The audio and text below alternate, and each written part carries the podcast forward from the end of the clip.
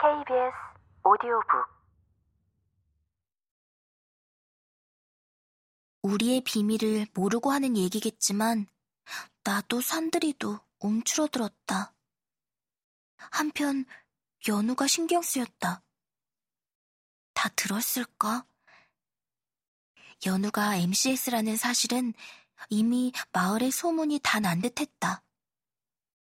아주머니가 연우를 힐끔거리자 내 눈길도 괜히 연우가 있는 뒤로 향했다. 버스가 출발하자 사람들의 시위 소리가 점점 멀어졌다. 나는 아주머니에게 작은 목소리로 물었다.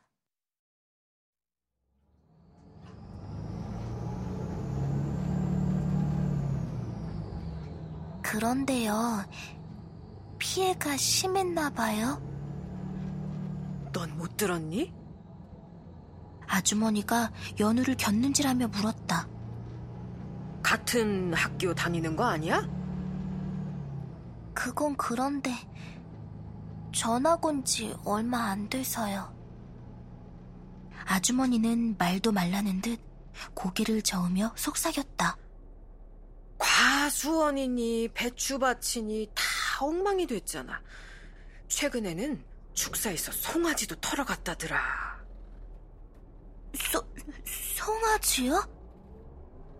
아주머니는 생각만 해도 끔찍하다는 듯 몸서리를 쳤다. 날고기를 먹는 거지. 여기서 또 날고기 얘기를 들을 줄이야. 아주머니는 연우가 날고기를 먹는다고 믿는 것이다. 학교에서는 그러지 않던데. 내가 연우를 감싸자 아주머니는 모르는 소리 말라고 했다.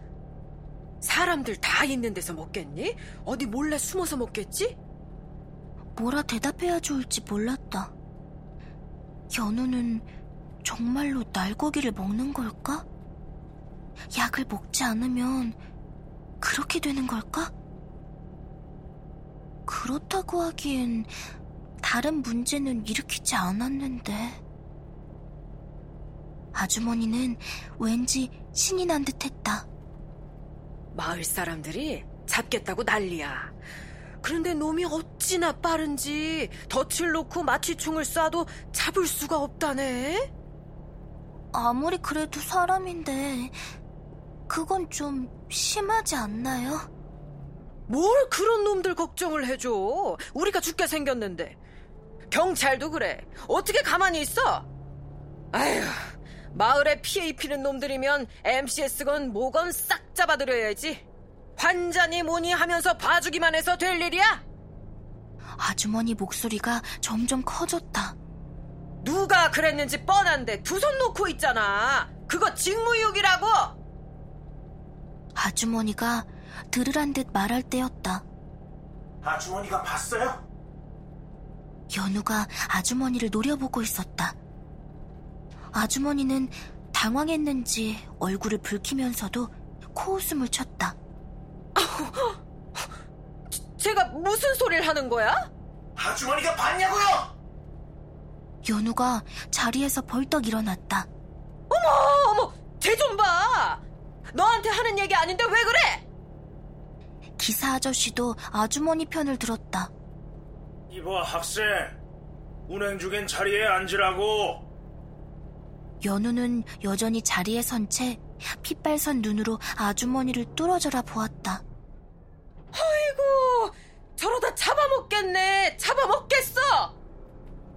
아주머니가 몸서리를 치며 고개를 돌렸다. 연우는 할 말이 많은지 주먹을 꽉 쥐면서도 더는 대들지 않았다. 대신 애먼 창문만 쾅 소리나게 치고는 자리에 앉았다. 기사 아저씨가 눈살을 찌푸리며 언성을 높였다. 학생 왜 창문을 치고 그래? 한 번만 더 말썽 일으키면 내리라고 할 거야 연우도 지지 않고 받아쳤다. 내가 왜 내려요?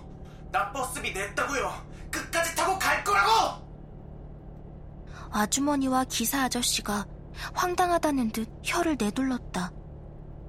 공포에 질린 산들이가 내 손을 잡았다. 괜찮아, 괜찮아. 산들이를 달래면서도 한편 연우가 걱정되었다. 괜찮은 걸까?